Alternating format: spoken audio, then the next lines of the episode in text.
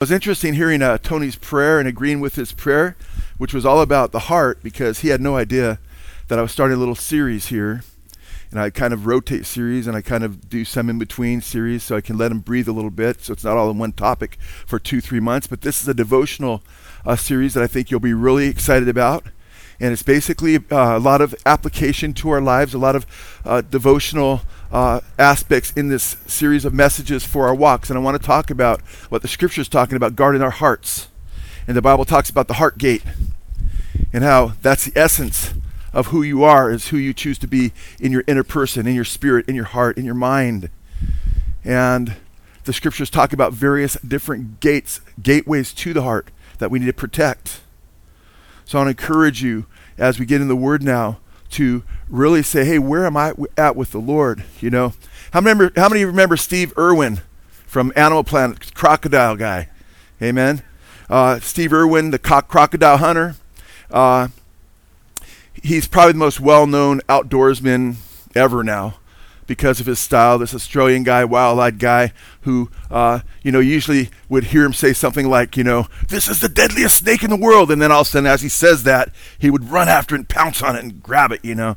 And you expected him, if he was to die, to die from the fangs of a poisonous snake, or maybe to be crushed by a Nile crocodile, which has the strongest jaws on the planet, 5,000 pounds per, per square inch. Something of that nature. But Steve Irwin didn't die that way. And by the way, Steve Irwin, as crazy as he seemed at times, and uh, he actually w- always was very, very prepared. Always tried to be very, very wise about uh, the way he treated animals. Tried to treat them with care, and he also tried to make sure he wasn't going to be bit. He got bit a few times. But if you expected to die, it'd be either be crushed by a crocodile or bit by a poisonous snake. But the interesting thing about him dying was the lack of care, number one, the suddenness of his death, number two, and number three, the kind of animal that killed him. Totally unexpected. He was killed by a stingray. He was swimming in the water above a stingray.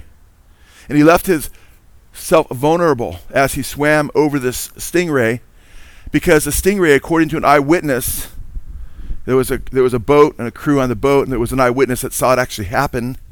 Uh, it's the only stingray death that took place by murder of a stingray that's caught on video. I don't think they produced the video, but hundreds of times in a matter of seconds, the stingray took its barbed tail, its serrated tail, and stabbed him in the heart over and over again.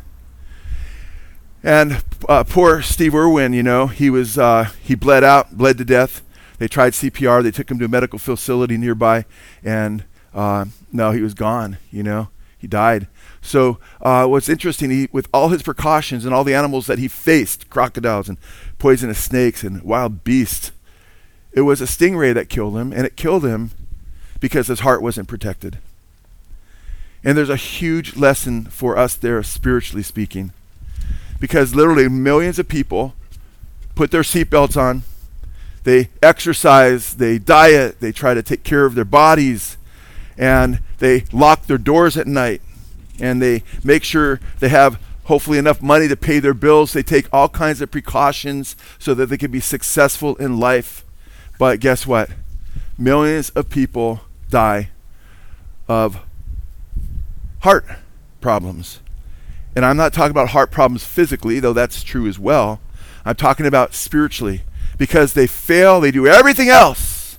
They think they're successful in life, but they fail to guard their hearts. If Steve Irwin had had some kind of breastplate upon him as he swam in shallow water over the stingray, he would probably be with us today, right? If millions of people had guarded their hearts as the scriptures warn, they would be with us spiritually, perhaps today. We have to guard our hearts. Amen? You have to guard your heart. In fact, it's vital that you guard your hearts. The scriptures talk about how our hearts are being tested. A lot of times, usually, almost always, when I do a message, it's not what to bring into my message, it's what to keep out of my message. And this particular message I had a whole section on how the Lord will test our hearts. And I thought I'm going to put that off for another part of this series, Lord willing, because I didn't want to have your brain endure more than your seat can endure. Okay? And I want to make sure you leave with really thinking about this and the things I want to emphasize in this first session in this series. Now, it's interesting because are you guarding your heart?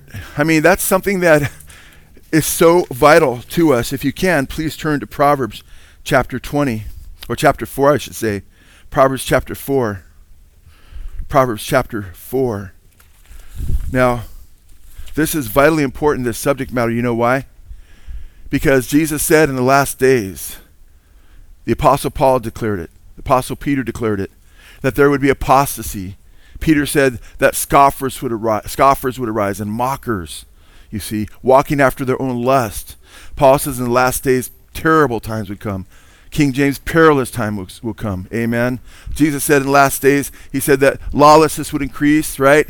And the love of the many would what? Grow cold. Hearts would grow cold. And I think it's very interesting. I do not think it's an accident because it's right after he said lawlessness would increase. The very next verse is the hearts of many would grow cold.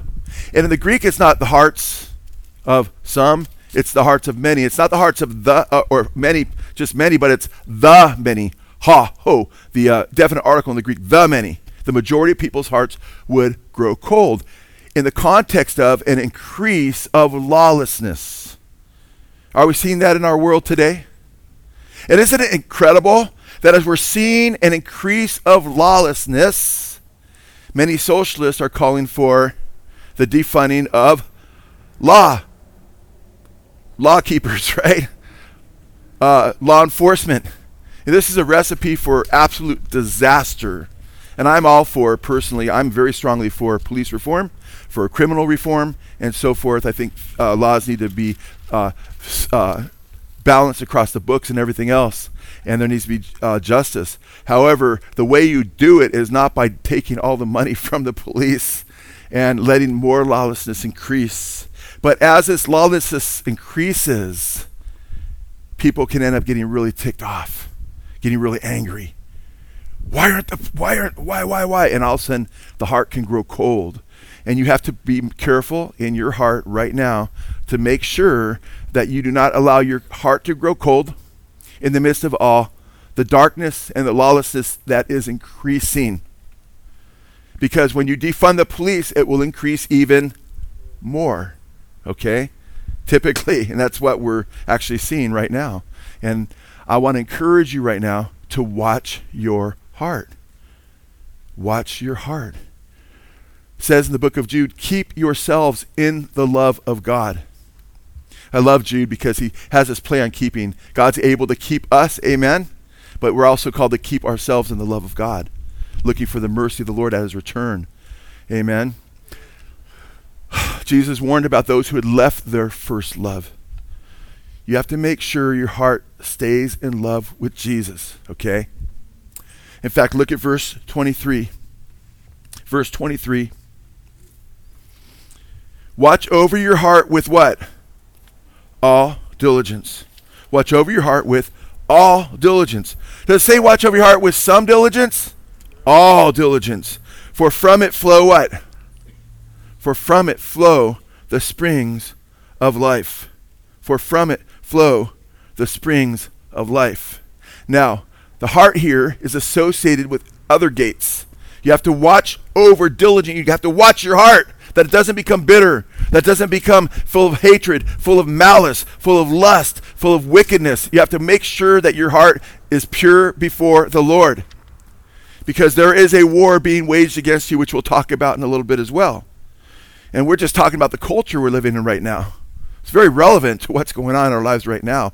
Uh, these messages, but I think it's fascinating that when you look at these scriptures, the scriptures speak of several gates wherein we must be victorious that are extensions of the heart gate. So the heart gate's the main gate, but out of the heart gate, there are these other extensions of our being whereby the enemy can try to attack us. In fact, go to verse 20. Go to verse 20. And verse 23 is the verse we're focusing on, but notice a few verses before it and after it. And notice in the heart of this passage is verse 23. But notice verses 20 through 27, it talks about various other gates wherein the enemy would love to cause us to fall. My son, give attention to my words. Incline your what? ear to my sayings. We have to watch our ear gate, what we allow to come into our hearts, what kind of uh, l- things we listen to. Do we listen to raunchy music? You know, there's two different studies that were done by different universities that showed that the more secular music people listen to, the more they're prone to promiscuity.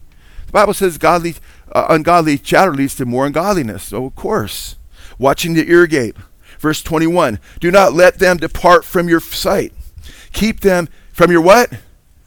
From your sight. There's the eye gate. Keeping his word before you. Don't let them depart from your sight. Keep them in the midst of your what? Heart. For they are life to those who find them and health to their body. Watch over your heart with all diligence from it, for from it flow the springs of life. Verse 24 Put away from you a deceitful mouth. There's so we've looked at the ear gate, the eye gate, now here's the mouth gate. And put devious speech far from you. The Bible says life and death are in the power of the tongue. Look how many people Hitler killed. Over 50 million people were killed in World War II because of that guy's demonically inspired tongue. The Bible says a tongue can be inspired from hell, James chapter 3. There's a, there's a mouth gate, verse 25. Let your eyes look directly. There's the eyes again. Look directly ahead of you, and let your gaze be fixed straight in front of you. Watch the path of your feet. There's the foot gate, where you go. And all your ways will be established. Do not turn to the right nor to the left. Turn your foot from evil. We're going to be talking about each of those gates, not today, but in this series. So I wanted to very, I've been praying about a devotional series that'll just really hit you where you walk, amen, where you talk, what you listen to, what you look at. How many would agree that hundreds of millions of people perhaps have a problem with what they look at today, i.e., pornography, smut, evil, you know, what they listen to, what they say, where they go, what they do. So we're looking at these various things, guys, because it's so critical that our hearts are right with the Lord. Watch over your heart with all diligence, for from it flow the springs of life. Now it's interesting that word watch, you know. I did a little word study on the word watch, you know. And uh, the Hebrew word, star, N A S T A R, it's used uh, in Exodus chapter 34, the very first time it's used in Scripture, of God watching over, of Him watching over or keeping true to His faithfulness. He makes sure He watches over His promises, His faithfulness to His people. And the Bible says there's not one promise of God, there's not one, I'm sorry, prophecy of the Lord that ever fell to the ground. You know, there's people that failed Him, and then there's consequences to being unfaithful to Him. But He is faithful. Amen. So he watches over. But I think it's very interesting because this word that means to be watchful of our hearts, to watch, is used to guard. It's used, it's used also as a military word, to guard or to besiege a city in Isaiah 8 1, or 1 8, I should say. The active participle is used to denote a watchman a watchman that watches, for instance, over a city in, for, in 2 Kings 17 9 and Jeremiah chapter 31, verse 6. It's used of a watchman. So you're supposed to be like that sentry. You're supposed to be like that soldier on the castle walls who watches over a city. You're supposed to do that with regard, first and foremost, to your own heart, with your own heart. Do you understand that? If a watchman fails to watch over a city, it could be the death of that city. Amen? If you fail to watch over your heart, it could be the death spiritually of your heart. If you allow your heart to be corrupted and you turn from your first love and you give yourself over to the deceitfulness of sin and you allow your heart to become hardened, all these things that scriptures warn about. So you have to watch your heart. You have to watch your heart. In fact, Ezekiel was a watchman. And the language of a watchman of a soldier that's a watchman is used of him, but spiritually, as he was to watch over his people. In Ezekiel 33, 17, 18, he was commissioned to watch over Israel. Son of man, he, the, the Lord says, I have made you a watchman for the house of Israel. Whenever you hear a word from my mouth, give them a warning from me. If I say to the wicked man, You will surely die, but you do not warn him, or speak out to warn him from his wicked way to save his life, the wicked man will die in his iniquity, and I will hold you responsible for his blood. So Ezekiel was called to be a watchman that would watch over Israel and warn the wicked that they need to repent of their ways. If he failed to warn them, and God put them to death, Ezekiel would be held responsible for their blood. He goes on to say, though, that if he warns the watchman, if he warns the watchman and the watchman fails to repent, he fails to turn, what happens? Guess what? And, I, and the water, I don't need any water. Thank you so much, man. Uh, the watchman, guess what happens? He's, he's clear. He's warned. His responsibility is over. But the person who's been warned, if he fails to repent, guess what happens to him? Let's try to not make phone calls during the service, guys. Uh, I'm just kidding. That was an accident. guess what, guys? You're responsible. Guess what? I'm a watchman of sorts. Because that carries in the New Testament. Paul said, I'm free from the condemnation of all men's blood because I've preached the whole counsel of God. And I'm warning you. I'm doing my job. You need to be a watchman over your own heart. Amen? If you fail to be a watchman over your heart, and your heart gets corrupted in these last days, and you're one of the many, the most, the majority whose love grows cold, it's going to be on you, not on me. And I take no joy in that because I don't just warn you because I'm obedient to God, but I love you, and God loves you. And He put this, puts His love in our hearts to warn each other because He cares for our souls. Amen? He doesn't want us to go astray. It's imperative that we watch over our own hearts. It's radically imperative. And before Ezekiel could warn others to watch over their hearts. He had to watch over his own heart. When God t- chose Jeremiah as a prophet, he told him that he needed to make sure he was serving the Lord. We need to be careful. We need to make sure we watch our own hearts. And first and foremost, before we can take the speck out of our brother's eye, we have to remove the beam from our own eyes. Amen. Paul said in 1 Timothy chapter 4, verse 1, he said that the Spirit speaks expressly that in latter times some will depart from the faith giving heed to seducing spirits and doctrines of demons. But he goes on to say later in that chapter, what in verse 16, watch your lives and your doctrine, and in so doing you'll save both yourself and those who hear you. Amen. So it's imperative that we watch our lives, our behavior. We watch what we're uh, we, we make sure that our doctrine is scriptural, amen, that we're adhering to scripture no matter what men say. It's like, what does the Lord say, amen? Watch our lives and our doctrine, and so doing you save yourself and those who hear you. Okay? And of course, he means by saving yourself, that means you're going to put yourself in God's hands. Amen. You're going to be trusting in him, following him, and allowing his grace to transform you and save you through the true doctrines of salvation by grace through faith. But there's going to be a lifestyle. You're going to be watching your life, you're watching your doctrine. Now, it's interesting because that means parents. If you're a parent here, you need to, you need to be the watchman for your children. Because there's all kinds of things that will come out their ways, and you know children will eat anything physically that looks good, and they'll watch and listen to anything that seems good so often to them. Amen. You need to be careful. You need to watch them. But before you can successfully watch them, you need to make sure you're watching your, over your own heart. As a grandmother a grandfather, a, a mother or a dad. Or you say, well, I'm neither of those. Well, guess what? We don't want to be like Cain, who was of the evil one. We are our brother's keepers. Amen. Amen. If we want to help our brothers and sisters in Christ, we need to watch over our hearts. Amen. We need to make sure that we're watching the gates and that we're winning the battle at the gates, whether it's the heart gate, whether it's the eye gate, whether it's the mouth gate, whether it's the ear gate, whether it's the hand gate, whether it's the feet gate. We need to make sure that we're walking with Jesus. We have one life. The Bible says, the "Point man wants to die, but after this, the judgment." Amen. Amen. So we want to make sure we live this right, this life right. And I, I, I remind you all the time, all the time, that our lives are like vapors, here today, gone tomorrow. Amen or just talking about how the brevity of our lives to a couple, a brother and sister uh, recently, and we're talking about how I was saying I like to use the illustration of Christmas. When you get older, when you're young, time seems to just go so slow, right? A week before Christmas, every day seems to take a long time. Oh man, I can't believe it. seems like a year, right? But when you are a parent and you're getting ready for Christmas, that last week goes what? Like a blink. Where'd it go? You know? And as you get older and you get older, and brother, as brother Mike was saying, yeah, he's heard the illustration that with every year, you know, uh, how'd that go, Mike? Just remind me real quick, brother. You're up front. There you go. Two years old, it goes like two miles an hour. Time. Five years old, five miles an hour. Well, when you hit 35 years old like me, it's like 35 miles an hour. You know. No, he didn't say that. I'm teasing. I, I haven't said that either. I'm, I'm actually almost double that now. Well, not double. That'd be 70. 57 in September. But you know, it does go really, really fast as you get older. Amen? At least relative to our experience. So it's critical that we recognize we're here for a short time. Why would you allow your heart to be messed up, stand before God, and be condemned and sentenced to hell because you didn't want to have a heart for Jesus? Amen? Amen. Make sure you belong to Jesus. It's huge.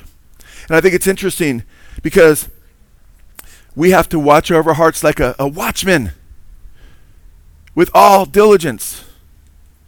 Okay? In fact, it's interesting. We read in Proverbs 25 28.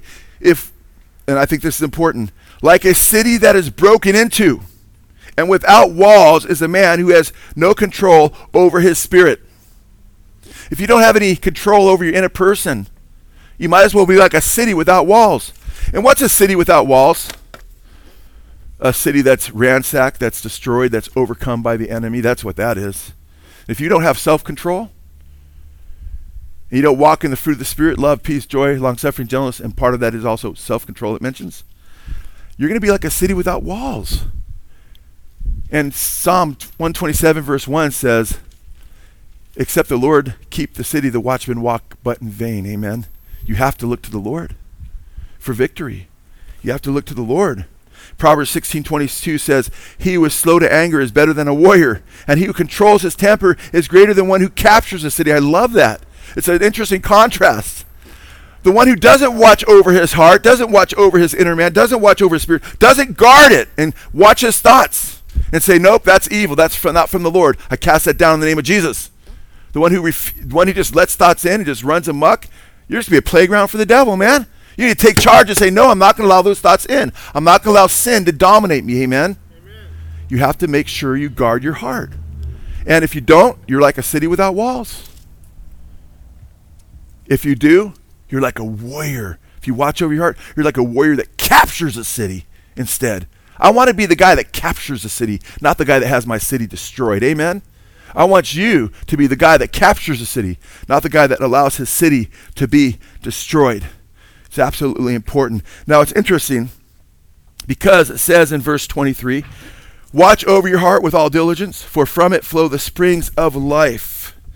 Okay? We looked at what it means to watch a little bit. And he, and he says with all diligence or above all else, meaning there needs to be an emphasis here. In other words, there needs to be a priority.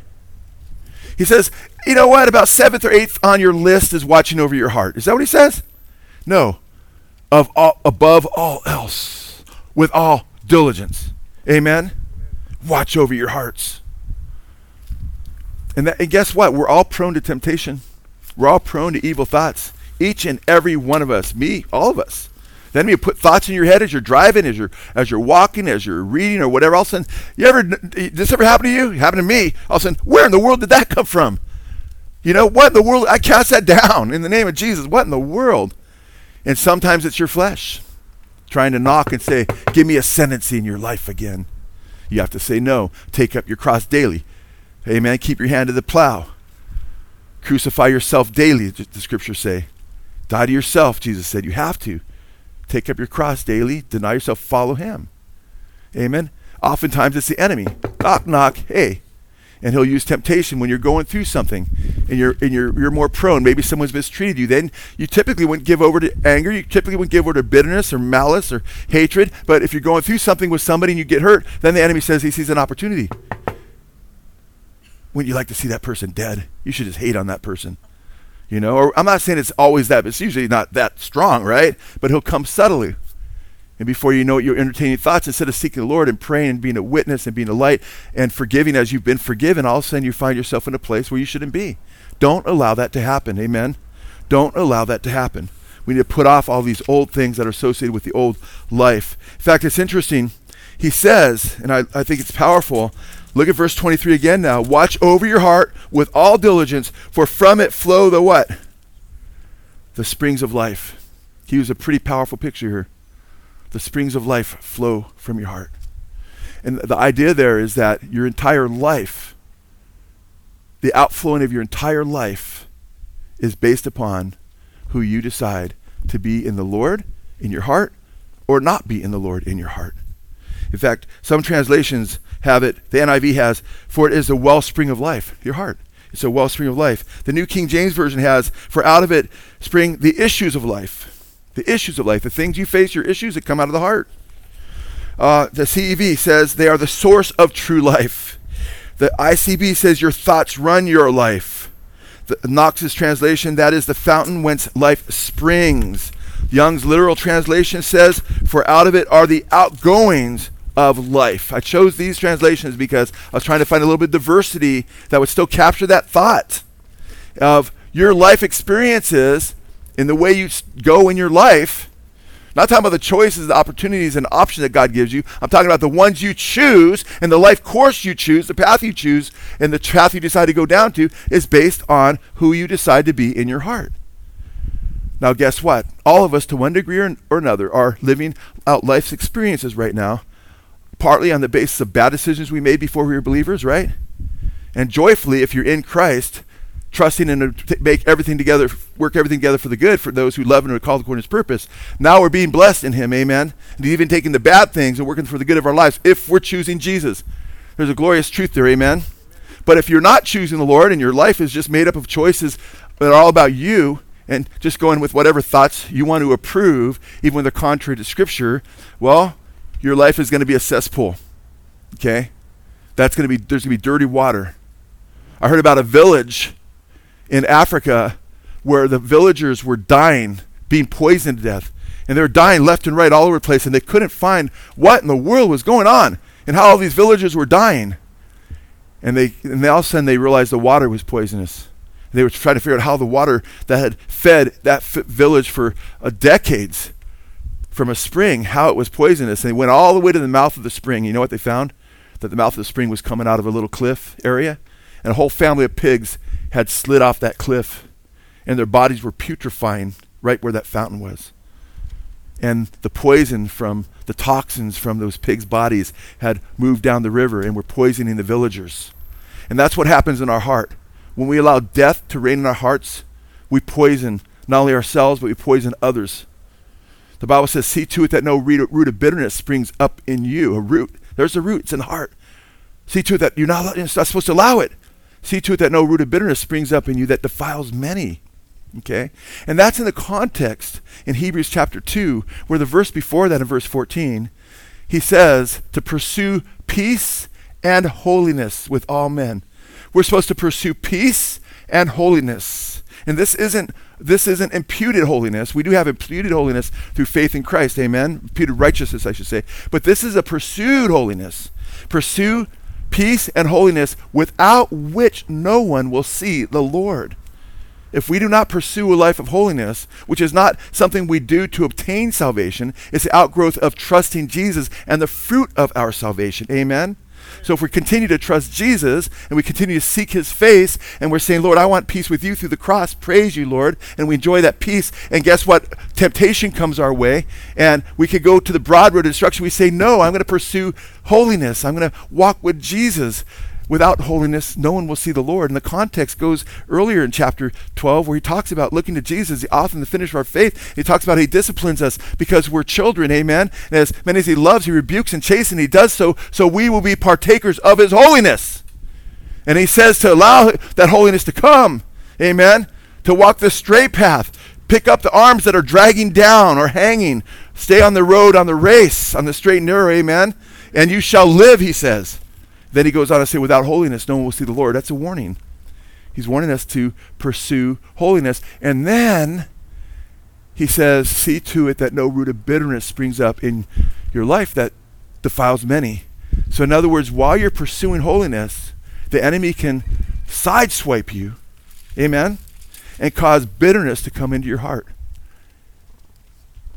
And it's critical that we understand that we are in a war. Now, it's interesting what is he talking about? The issues of life, the the the the the, the fountain, the you know, uh, the issues of life, uh, the wellspring of life. The, he's talking about your life reflects what's going on in your heart. In fact, I love Proverbs chapter 27, verse 19. Listen to this. It says, "As water reflects the face, catch this. As water reflects the face, and they didn't have mirrors like we have today. They'd have to either, you know, you know, polish some bronze and get a distorted view, or they could look in water and get a more crisp view, not quite like our mirrors, but pretty good. As water reflects the face, shows you what the face looks like, so one's life reflects the heart. That's powerful. As water reflects the face, so one's life reflects the heart. So just as water shows a mirror of your face, your life, the course you're on, is a reflection of your heart. Okay? That's why you want to make sure your heart is right. That's why you want to make sure you guard your heart above all else. Not the seventh thing, not the ninth thing, not the 47th thing. Number one, watch your heart.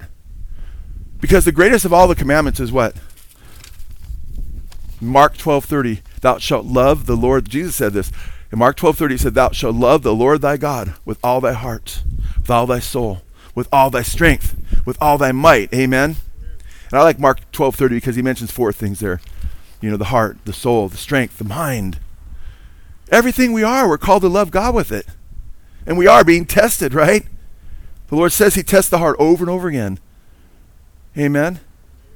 Not that He needs to figure out who we're going to be, He knows what we're going to choose. But everybody else is going to see who we chose to be in preparation for Judgment Day. Amen. And we can never say, oh, God, you just did this to me. No, He's let us live out our lives. It's being seen by us. We're making the decisions to either turn to Him and His grace and His love and, and be saved and, and follow Him, or we're turning the other way. And you have a short time. Your probation is short. And it's interesting. We see so often the outgrowth of behavior throughout the book of Proverbs. In Proverbs, when you think about any book in the Bible that speaks of behavior, you think of Proverbs. But you know what? It's Proverbs more than just about any book that mentions the heart being the heart of the issue regarding our behavior. And it talks about the heart of one who loves and fears the Lord often. It talks about hearts that are inclined toward the Lord hearts that are blessed in the Lord. In Proverbs 3 5 through 6, it talks about the trusting heart. In Proverbs 10 8, it talks about a wise heart. In Proverbs 14 30, it talks about a, a heart that's at peace, a cheerful and happy heart. In Proverbs 15 3, a discerning heart. In Proverbs 15 14, a pure heart. In Proverbs chapter 20, verse 9. On the other hand, the Bible also talks in the book of Proverbs about the heart that is not inclined to the Lord, the heart that doesn't fear the Lord, the heart that doesn't love the Lord. And in, in Proverbs 6:14 it's a deceitful heart. It's a heart that devises wicked schemes in 6:18. It's a lustful heart in 6:25. It's a proud heart in 16:5, an arrogant 21:4, a corrupt heart in Proverbs 17:20, a haughty heart in 18:12, a heart that rages against the Lord in Proverbs 19:3, an evil heart in Proverbs 26:23, a hardened heart in Proverbs chapter 28, verse 14. So there's a battle for our hearts. You know, I gave a message on why in the world are we still here about a few months ago. Why are we still here? Why didn't the Lord just rapture us right now? Well, we've been given a great commission, amen? Right? That's one reason. We've got work to do. Number two, He's testing us and He's making us more like Jesus, amen? He's using the trials we go through to become more Christ like, amen? But this is also a test. And I'm not going to get into all those scriptures because I mentioned I'm not going to get into a lot of scriptures that talk about how he's testing us now. I'll give those, probably take 10 minutes, but they take 10 minutes more than I wanted to take in this message. But what I do want to talk about for a moment how Satan is after your heart. There is a real spiritual battle. Remember in the parable of the sower?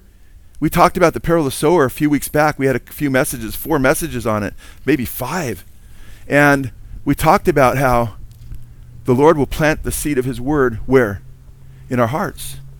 And he, Jesus used the parable of the sower, he used the picture of a of a of a farmer planting seeds and the birds taking away those seeds before they could germinate. Remember that? And he used that as a picture of how Satan comes and tries to take the seed out of our hearts. In Matthew 13, 19, we read, Jesus says, When anyone hears the message about the kingdom and does not understand it, the evil one comes and snatches away what was sown in his heart. There's a battle for our hearts.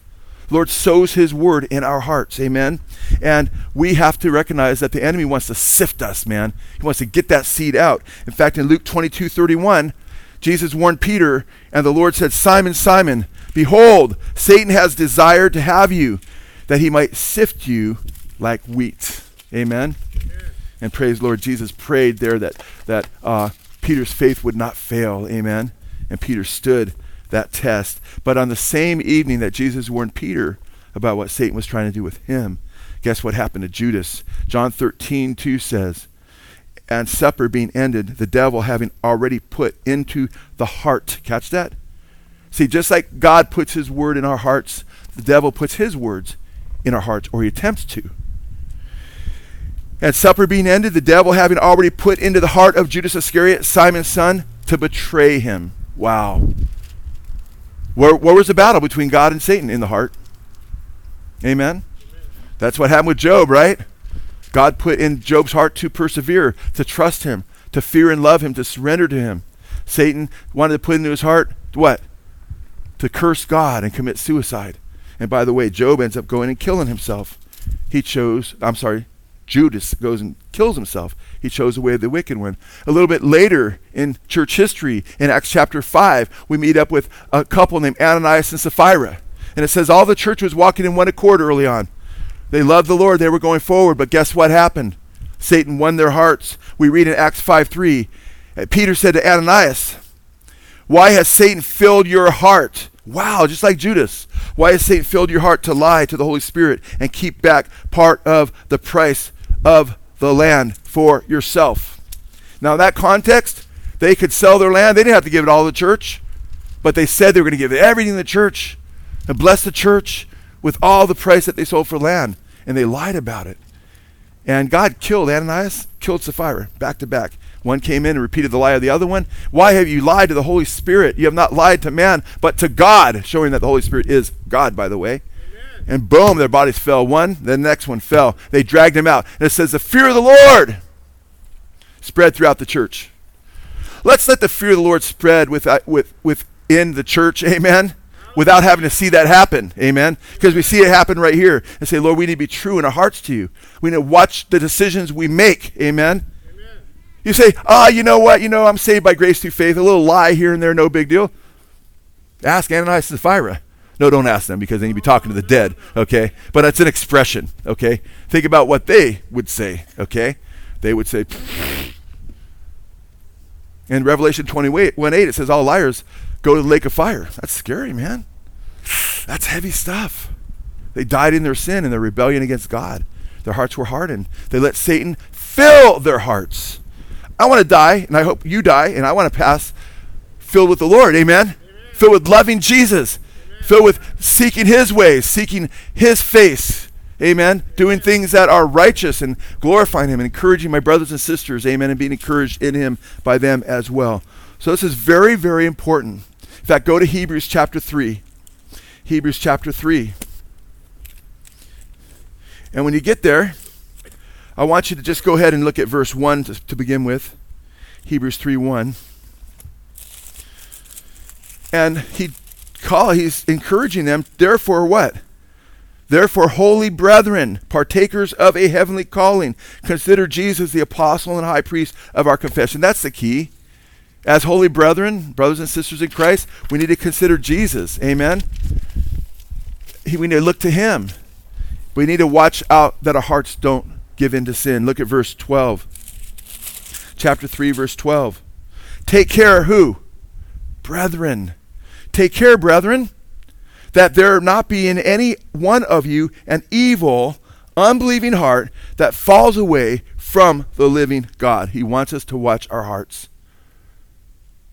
Brethren, be concerned. Watch your heart, that not be in any of you an evil heart, an evil, unbelieving heart that falls away from the living God. He's not talking about falling away from church attendance. He's not talking about falling away from a mere profession. He's talking about falling away from the living God. Serious stuff here. Verse 13. But encourage one another day after day. So long as it is still called today, so that none of you will be hardened. Listen to this. So that none of you will be hardened by the deceitfulness of sin.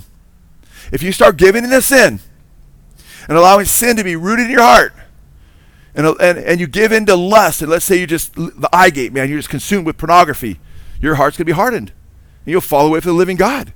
If you get, give in to gossip, you're just a gossiper, trying to cause division among other brothers and sisters.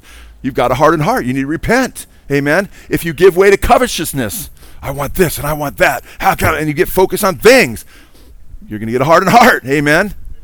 I mean, it can come in all kinds of different ways. You know, you have to be very, very careful and very, very wise.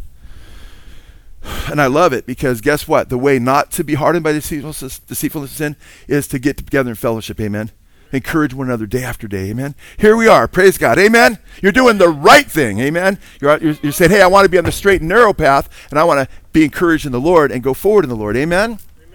That's how you counter it, because there's there's a forces at play, spiritual forces. We are in a spiritual war at play, aligned against your heart to harden it. You want to keep it soft before Jesus. Amen.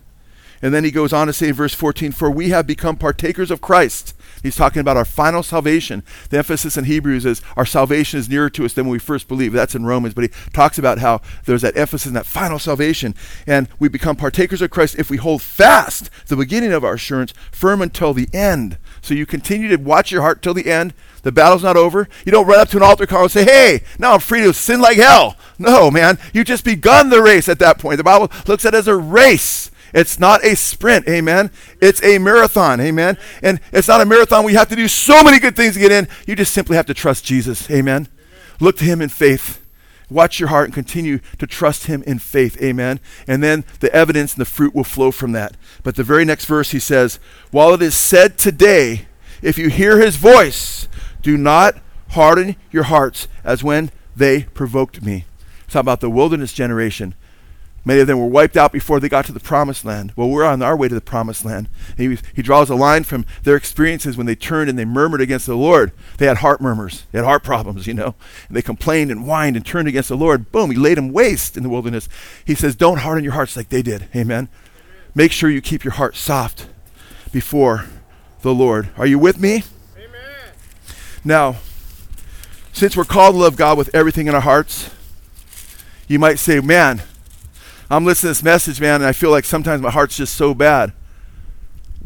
Guess what? Welcome to the human race, okay? Your heart is bad without Jesus, amen?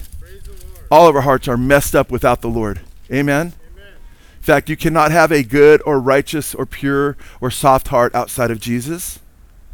In fact, the scriptures tell us in Ecclesiastes 7:29, God created man upright. We were created upright, amen? When God created man, he creates for six days, and on the sixth day he creates man, and he pronounces him very good. But then man chooses sin. He has free choice to love God with his whole heart, soul, mind, strength, or not.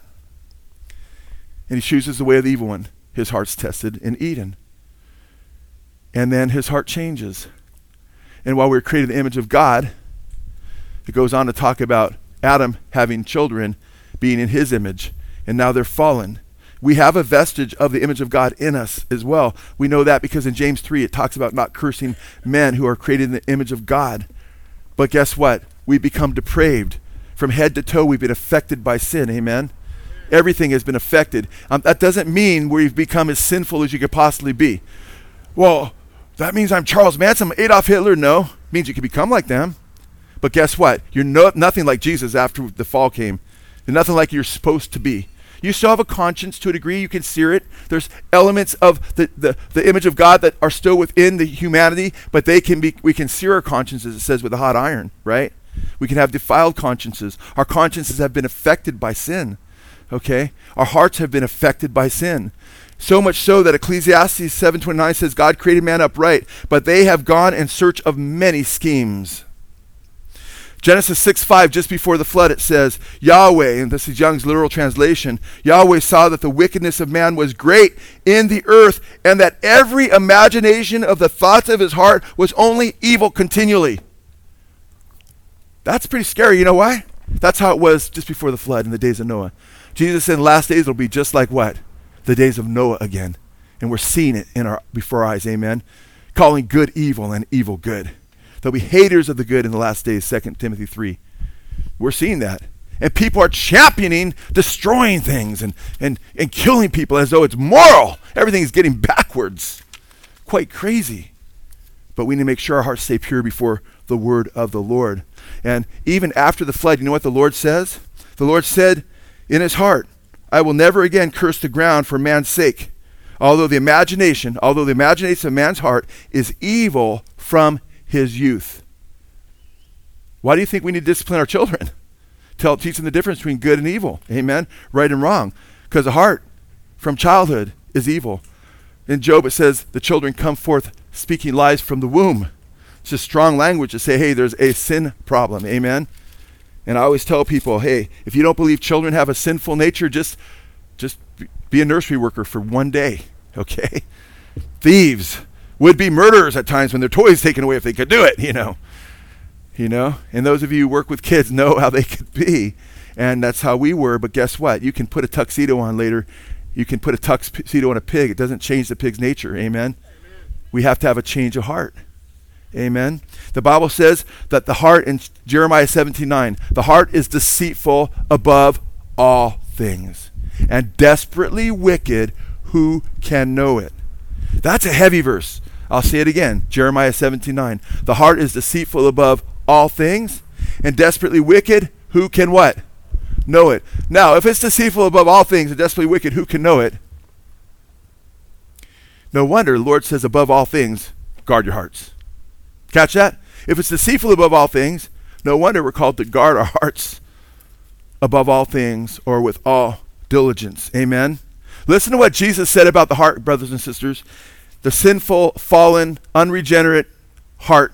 Jesus said in Matthew 7 21 through 23, or Mark 7 21 through 23, For from within, Jesus says, out of the heart of man comes evil thoughts, sexual immorality, theft, murder adultery, coveting, wickedness, deceit, sensuality, envy, uh, slander, pride, foolishness. He goes on to say, all these evil things come from within and defile a person. Did he catch that? They come from within and they what? Defile. defile a person. That sounds very familiar. Out of the heart comes what? The springs of life, the issues of life. Jesus is underscoring that reality that our hearts defile us. The evil heart defiles who we are as people. Remember another place Jesus says, out of the heart, the mouth what? Speaks. Because if you guard the heart and you make it a preeminent, the preeminent thing you do with your life regarding seeking God, and you say, I'm going to guard my heart with all diligence and love God with my whole heart, soul, strength, and mind, and you guard it, you'll be blessed. But if you fail to guard it, and you allow it just to be in its fallen state because of who we are as a result of the fall of humanity and humanity's rejection of God from paradise, you'll just be simply corrupted. Now, guess what? It's like, could be confusing. It's like, wait a minute, the Bible talks about how humans have evil hearts, the deceitful above all things, desperately wicked. Who can know it? Jesus says, out of the heart come all these evil things that defile the man. But then the Bible also talks about having a, a, guard in your heart, right? And having a pure heart before God. And talks about walking righteously before Him and, and having a heart that's not hardened. How does that happen? You have to make sure you get, because everyone, every one of us, amen? Every one of us, the Bible says, all of sin and come short of the glory of God, amen? The Bible says, there's none righteous, no, not one. The heart's deceitful of all things, desperately wicked. Who can know it? Amen. We all have a heart problem. Amen. Amen. Each and every one of us have a heart problem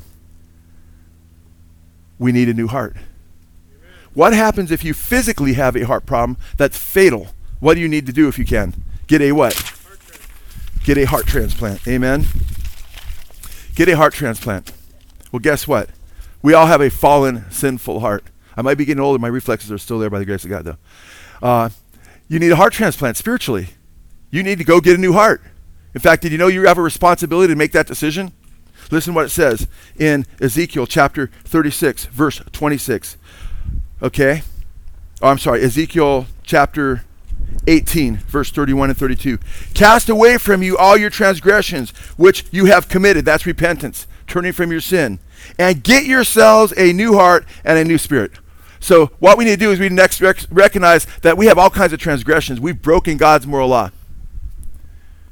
Have you ever told a lie? If you've lied, what does that make you? A liar. You ever take something that belonged to you? What's that make you? Thief. A thief. You ever use God's name in vain ever in your life? In the Blasphemy. Blasphemy. Amen. You ever put somebody something before God? Idolatry. Idolatry. You ever lust after a person that you weren't rightfully to have? What's that make you? Adulterer. Adulterer. And by if we if we acknowledge the reality of our our human hearts, we're lying, thieving, adulterous, blasphemous idolaters. Wow. A lot of that's on the Revelation 21 8 list of those who go to the lake of fire. What do we need, man? Can we just change our hearts? The Bible says a leopard can't change its spots. We can't, those of you who are accustomed to doing evil, you can't just change. But wait a minute, he says to get a new heart. He says, get yourselves a new heart and a new spirit. Your responsibility is to recognize you need one, right? Amen. And you can't go to a physical doctor or human surgeon to get a new heart spiritually. He's talking about the inner person, who you are in, in the innermost beings of your, where you make your choices, the choices that you choose to make regarding life. He's talking about that part of you. You can't go to a human surgeon to get that done. Senator Rand Paul, the senator, just recently said, I'm part of your government, but I'm here to say that your government can't save you. Sure, government plays a vital role in public safety but Rand says, but government can't make a broken, can't mend a broken soul. Government can't provide salvation. Amen? Amen? And the problem with so many people is they're looking to the government to supply all their needs. And then when you do that, you put the government in first place and they become God to you. They become big brother to you. And because their hearts are deceitful of all things and desperately wicked, you are going to have a wicked taskmaster. There are some government politicians that are that seek to do what's right, but overwhelming majority of them often choose to empower themselves. That's the history of the human race. If you bet on the government, if you bet on mankind to pull you out of the doldrums, that's like betting on that old naggy horse that just tw- got twice your age that never won in the first place. You're never gonna you're never gonna win. You got to put your, the Bible says, "Curse is the one who puts his trust in man." You can't go to the government. You can't go to. Can a psychiatrist change your heart? No. Absolutely not. We have to go to the great physician. We have to go to Jesus because you have to get a new heart, but you have you can't give yourself a new heart. You can you can recognize you have an evil heart, but you can go to the one who can give it to you. Because Ezekiel, who says, Get yourselves a new heart and a new spirit, says later in Ezekiel 36, verse 26, I will give you a new heart, quoting the Lord God. I will give you a new heart and put a new spirit within you. I will remove your heart of stone, that hard heart, and give you a heart of flesh and I will put my spirit within you and cause you to walk in my statutes and to carefully observe all my ordinances. Amen. That's like the, that's the new covenant right there that we have in Jesus. You want, you want to know what the new heart looks like? Look at Jesus. You see me, you've seen the Father. Amen. Amen. When we have Jesus come into our hearts, He lives in us and He becomes our life's essence. Amen. He lives in us and through us. Amen. And now, so if you're not a Christian, you have to deal with a heart that's just bent toward evil. You're doing your own thing. You're breaking God's moral law. You're as far from imperfection as you can be. However, if you recognize, wow, I need a new heart, because the Bible talks about those who walk in the righteousness of the new heart that God's given them.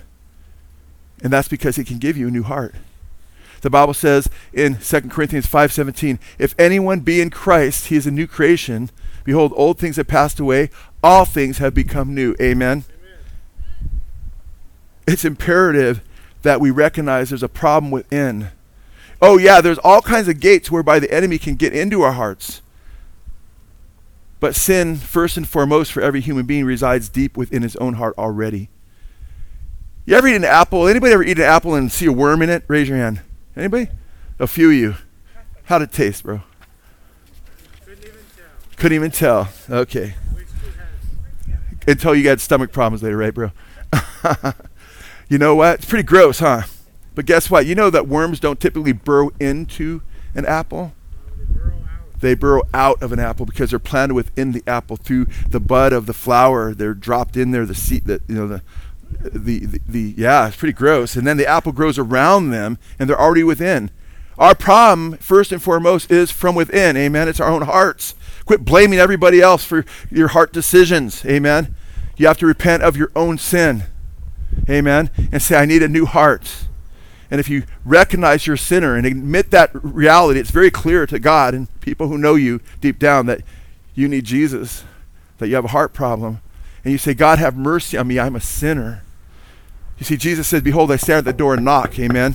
He's at the door of your heart knocking. He says, If any man, and he's talking to a, a church of Laodicea, which is apostate, fallen away. He's been kicked out of the church they're lukewarm. He said, I would that you were hot or cold, but because you're lukewarm, I'm going to spew you out of my mouth. He knocks. He wants back in their hearts. Paul said to the church of Galatia, went back to the law of Moses, that I labor again, that Jesus might be formed within you. He's knocking. You need to let him in. so he can give you a new heart. Because as Rand Paul said, Senator Rand Paul, the government can't save you. They can't mend your broken heart or soul. Only Jesus can. He knocks today.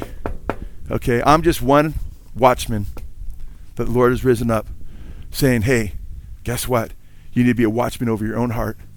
And the first move you need to make if you haven't turned to Jesus yet is to unlock that door and kick Satan out. Let Jesus kick him out. Amen. Turn from a life of rebellion against him and ask Jesus to come into your life. Amen. The Bible says, as many as received him, he gave the right to become the children of God. Amen. If you receive Jesus, you'll become a child of God. Amen. Paul told Ananias, another one, another, not the same guy we talked about earlier, to call upon the Lord to receive the forgiveness of sins. You see. And Paul said elsewhere, whoever calls upon the name of the Lord shall be saved. He said, if we confess with our mouth that Jesus Christ is Lord, amen, and believe in our what? Hearts that God raised him from the dead, we shall be what? Saved. So I want to encourage you right now.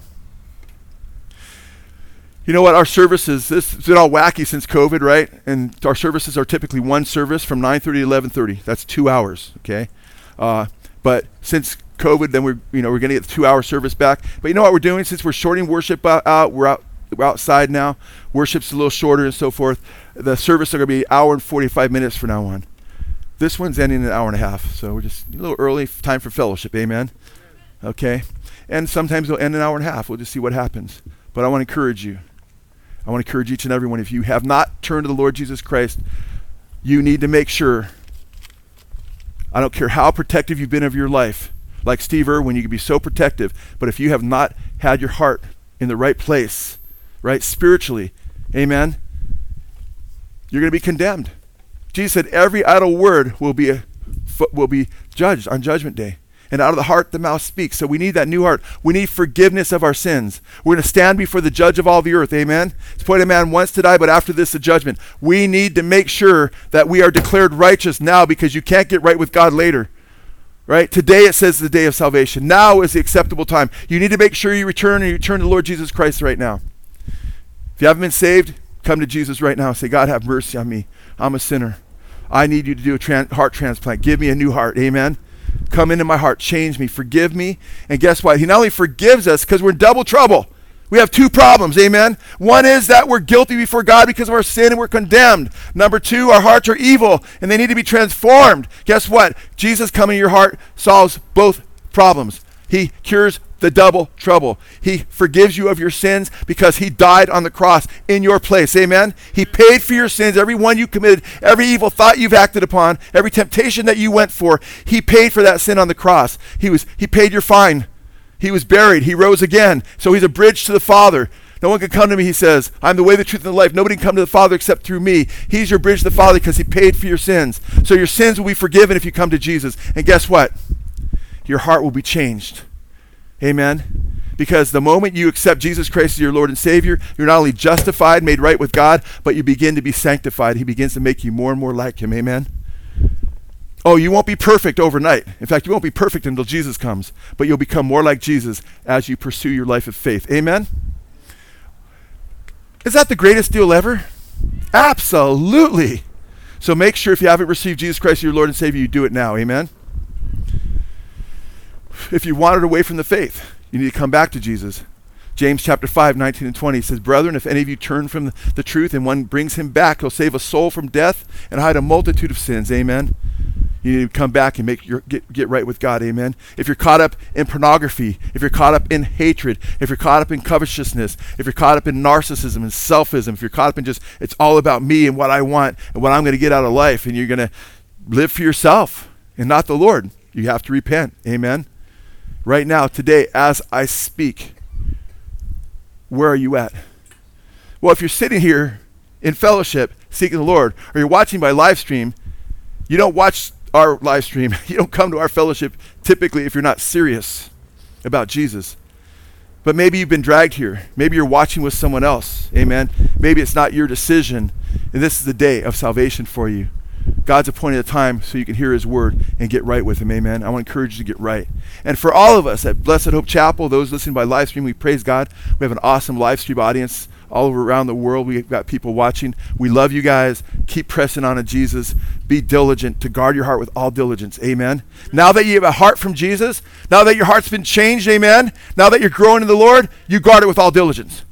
You don't allow the lawlessness and love of many that's growing cold to affect you. You stay under the influence, amen, and under the person, the lordship of the Lord Jesus Christ, amen. You continue to look to Him, the author and the finisher of your faith, amen. You don't let your hands, your, your hands drag low, amen. You stay on the straight and narrow. You pursue peace and holiness without which no one will see the Lord. You don't allow bitterness, a root of bitterness to spring up and defile you, amen. You decide in your heart. And guess what? Later this week, you could go through a radical trial and forget everything I just said.